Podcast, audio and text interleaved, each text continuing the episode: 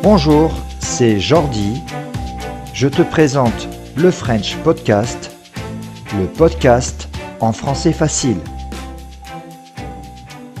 Salut, je suis Jordi Porte, professeur de français, et je te propose Le French Podcast, un podcast en français facile, c'est-à-dire un français accessible dès le niveau intermédiaire. On dit aussi le niveau B1 du cadre européen. À chaque podcast, j'aborde un sujet concernant la langue et la culture française ou francophone. Il m'arrive de parler de grandes figures de l'histoire de France et à l'occasion du 8 mars, Journée internationale de la femme, je t'avais proposé un podcast sur la très grande scientifique Marie Curie. J'ai ensuite pensé qu'il ne fallait peut-être pas attendre le 8 mars pour proposer des podcasts sur les grandes figures féminines de l'histoire de France. Et c'est la raison pour laquelle aujourd'hui je vais te parler d'une femme extraordinaire qui est Joséphine Baker.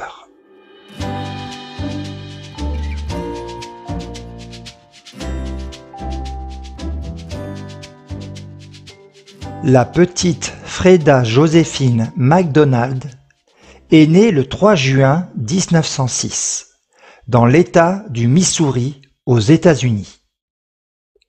Elle est née dans une famille très pauvre.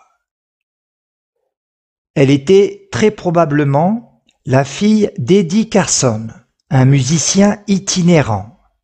Itinérant, ça veut dire qui se déplace de ville en ville. Eddie Carson abandonne sa famille quand la petite Freda Joséphine a 1 an. Sa maman se retrouve donc seule. Jusqu'à l'âge de 4 ans, elle est élevée par sa grand-mère qui avait été autrefois esclave. Esclave, ça veut dire que ce n'était pas une femme libre et qu'elle devait travailler pour d'autres personnes blanches et riches qui possédaient des esclaves. La petite Freda Joséphine était l'aînée de sa famille. Elle avait 3 petits frères et sœurs, Richard, Margaret et Willy. Alors Freda Joséphine alterne entre l'école et le travail. Elle fait notamment le ménage dans la maison d'une riche famille de la ville où sa mère l'a envoyée. Joséphine est mariée une première fois à l'âge de 13 ans. Puis, elle divorce et se remarie une deuxième fois à l'âge de 15 ans avec Willie Baker, dont elle gardera le nom de famille jusqu'à la fin de sa vie. À ce moment-là, Joséphine, qui dansait depuis toute petite, rejoint une troupe d'artistes appelée Jones Family Band. Cependant, la jeune Joséphine est très ambitieuse. À 16 ans, elle abandonne son second mari et part à New York. Très vite, grâce à son talent, la jeune Joséphine s'impose à Broadway. On lui propose alors un salaire de $250 par semaine, une très belle somme pour l'époque, si elle accepte de partir à Paris, où elle sera la vedette, donc la vedette c'est un mot français pour dire la star, où elle sera la vedette d'un spectacle musical au nom sulfureux, c'est-à-dire au nom provocateur. Le nom de ce spectacle, c'était la Revue Nègre. Joséphine a 19 ans quand elle arrive sur sa future terre d'adoption, la France. La première représentation de son spectacle a lieu le 2 octobre 1925. Son look libéré, ses cheveux noirs et courts, son déhanché, c'est-à-dire sa façon de danser en remuant les hanches. Et bien sûr, ses qualités de danseuse font un véritable tabac dans la capitale française. C'est-à-dire que son spectacle connaît un grand succès à Paris. Alors, disons-le carrément, Joséphine se joue de tous les clichés que les Européens ont sur l'Afrique. Si on regarde les images de l'époque, on voit sur ces images Joséphine dansait par exemple sur un rythme endiablé avec des tam-tams. Elle porte une ceinture de banane. Bon. Néanmoins, la Revue Nègre, donc c'est le nom de ce spectacle, parvient à faire entrer en France et en Europe le jazz, le charleston et la culture afro-américaine. Plus tard, bien plus tard, Joséphine expliquera qu'il s'agissait de questionner le public français sur son regard sur ses colonies. Donc très vite, Joséphine devient une star en France. Elle est contractée en 1927 par les Folies Bergères. C'est le nom d'un très célèbre cabaret parisien. Sa danse, ses tenues, son look choque. On la voit souvent accompagnée de son animal de compagnie, un guépard, qui effraie tout l'entourage de Joséphine. Joséphine Baker, elle, est frappée par autre chose, alors que son pays, les États-Unis, connaissent des lois ségrégationnistes très dures. Elle se sent pour la première fois à Paris libre. Elle dit, et je la cite, « Un jour, j'ai réalisé que j'habitais dans un pays où j'avais peur d'être noire. C'était un pays réservé aux Blancs. Il n'y avait pas de place pour les Noirs. J'ai tout fait aux États-Unis. Et tout fait, ça veut dire qu'elle n'arrivait pas à respirer. Beaucoup d'entre nous sommes partis. Parce que nous le voulions, mais parce que nous ne pouvions plus supporter ça. Je me suis sentie libérée à Paris. » Et d'ailleurs, Joséphine Baker n'est pas la seule artiste afro-américaine à fuir les États-Unis et à rejoindre la capitale française. À cette époque, il y en avait beaucoup d'autres. Je peux citer, par exemple, la peintre Lois Mailou Jones, ou un autre peintre, Henry Ossawa Tanner, les sculptrices Augusta Savage et Nancy Elizabeth, les écrivains Langston Hughes et Claude McKay, tous ont rejoint la France. Et si Joséphine appréciait la France et la liberté dont elle pouvait profiter dans ce pays, elle n'était pas naïve pour autant. Elle voyait bien les choses. Et elle souhaitait que la France abandonne sa politique coloniale.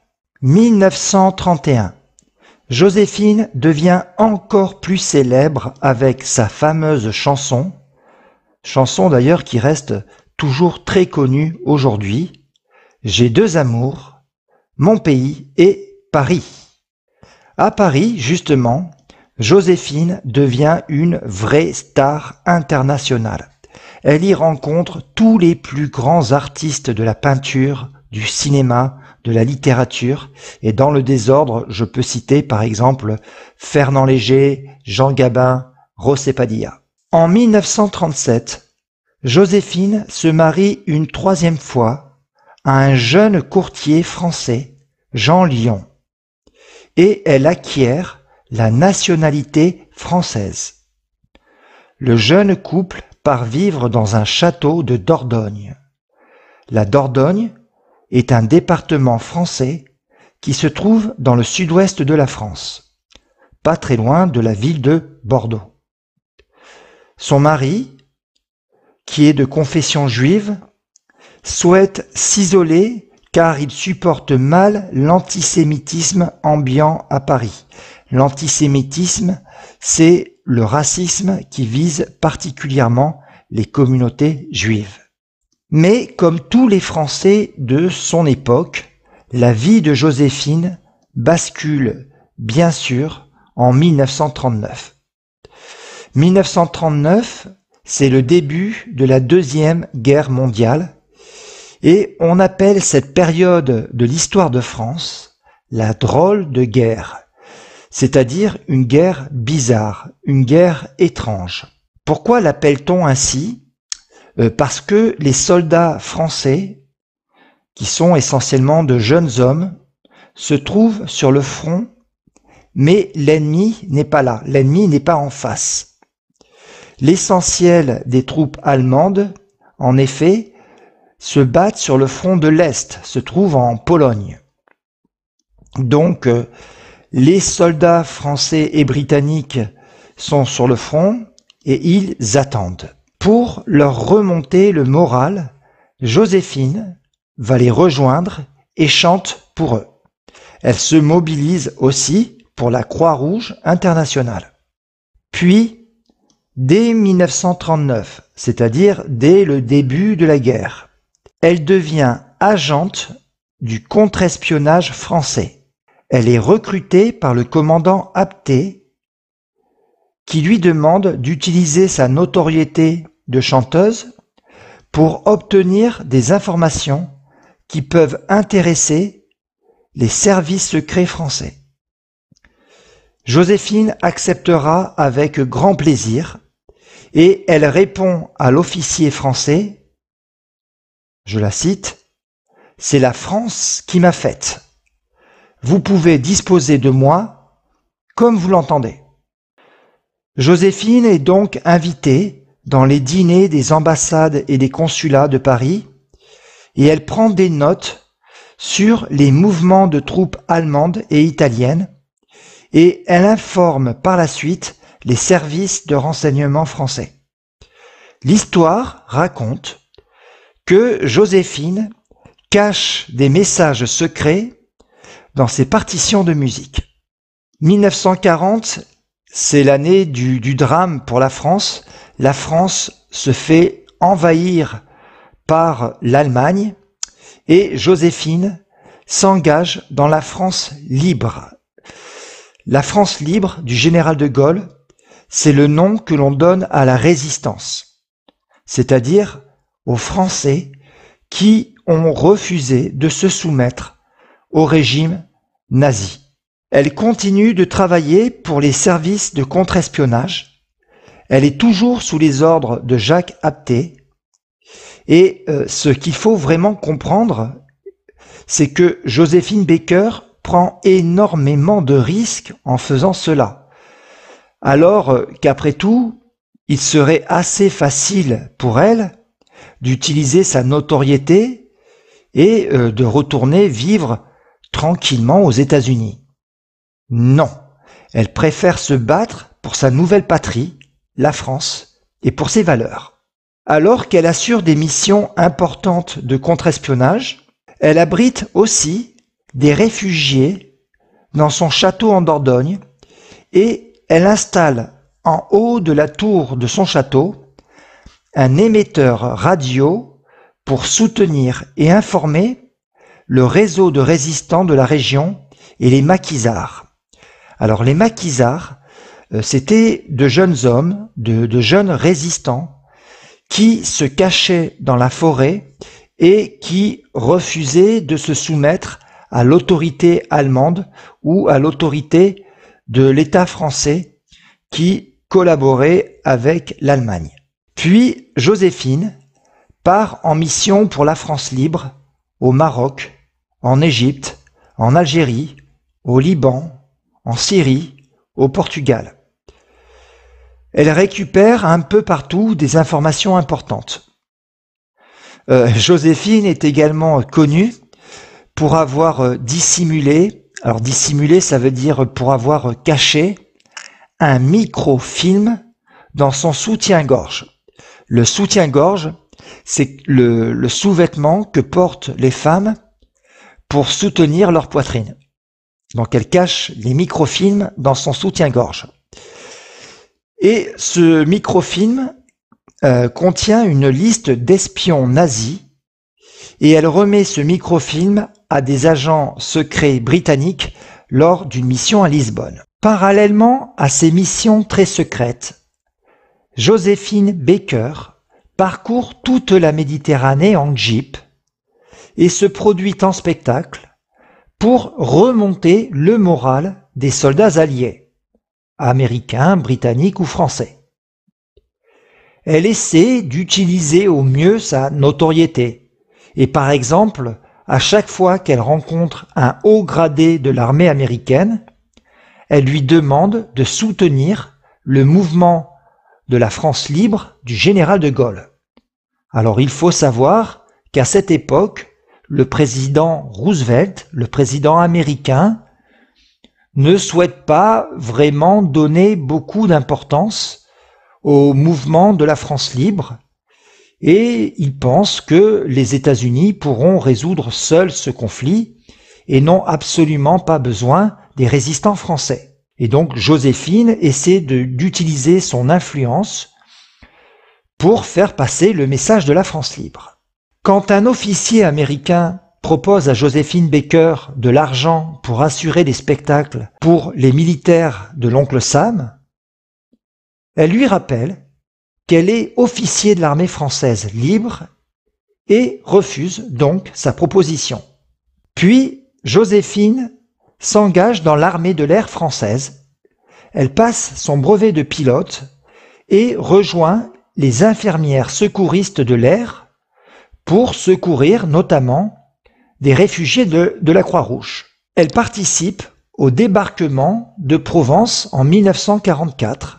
Les Alliés reprennent le contrôle de tout le sud de la France et chassent les militaires allemands et italiens. Ce qu'il faut préciser, c'est que Joséphine a souvent été gravement malade à cette époque-là. Toutes ses missions, ses tournées de chanteuse, cette double vie d'agent secrète, de chanteuse, a affecté sa santé. Elle a été hospitalisée à plusieurs reprises. Joséphine est également ruinée à la fin de la guerre. Et tout son argent, tout ce qu'elle gagnait, elle le reversait à la France libre, à la résistance, car le mouvement avait besoin de fonds pour continuer d'exister. En 1945, la guerre est terminée, mais les combats de Joséphine Baker ne sont pas terminés. Dès 1947, elle retourne aux États-Unis, son pays d'origine, pour lutter contre les lois ségrégationnistes qui sont toujours en vigueur. En 1950, elle refuse, par exemple, de jouer dans des clubs de Miami qui pratiquent la ségrégation raciale. En 1964, elle se trouve aux côtés du très célèbre pasteur américain Martin Luther King, lors de sa célèbre marche sur Washington. Elle est d'ailleurs la seule femme à prendre la parole et s'est vêtue de son uniforme de l'armée de l'air française et de ses nombreuses médailles de résistante qu'elle s'adresse à la foule de 250 000 personnes qui réclament la liberté pour tous. Et elle dit au micro, face au peuple américain, « Vous êtes un peuple uni, enfin. Vous êtes à la veille d'une victoire totale. Continuez. Le monde est avec vous. » Son discours est fortement applaudi par les manifestants. Parallèlement à cela, Joséphine Baker a été une des ambassadrices de la haute couture française. Donc on est toujours, avec Joséphine Baker, on est toujours dans le côté résistante, un peu guerrière, et le côté glamour, chanteuse. Donc elle continue d'être une ambassadrice de la haute couture française. Et c'est vrai que après la guerre, les grands couturiers français avaient du mal à trouver des fonds pour financer leur campagne. Et Joséphine Baker était une formidable ambassadrice. Elle se produisait en spectacle dans le monde entier et elle a été également une ambassadrice de la haute couture française. Autre chose incroyable et qui pour moi montre le très grand cœur de Joséphine Baker. Donc il faut savoir qu'après la guerre, elle a divorcé encore une fois, elle s'est remariée avec Jo Bouillon et ensemble, ils ont adopté 12 enfants et à chaque fois des enfants avec des origines différentes, des enfants qui viennent de tous les continents. Ça a été une formidable mère et elle appelait cette formidable famille sa tribu arc-en-ciel. Voilà. Voilà, je crois que c'était la vie incroyable de Joséphine Baker. Elle est malheureusement décédée assez jeune en fait, hein, à Paris, le 12 avril 1975, d'une attaque cérébrale. Et le président de la République, Emmanuel Macron, donc le président actuel, a décidé qu'elle rentrerait le 30 novembre prochain, c'est-à-dire mardi qui arrive là, mardi prochain, elle rentrera au Panthéon. Le Panthéon, c'est le monument en France où on met tous les grands personnages, hommes ou femmes, de la République. Et effectivement, je pense que c'est un excellent choix et que Joséphine Baker a toute sa place au Panthéon. Voilà, c'était Jordi pour Le French Podcast. Je te dis à très bientôt sur ta plateforme de podcast préférée ou sur la chaîne YouTube Le French Club où chaque semaine je te mettrai du contenu pour t'aider à t'améliorer en français. À très bientôt.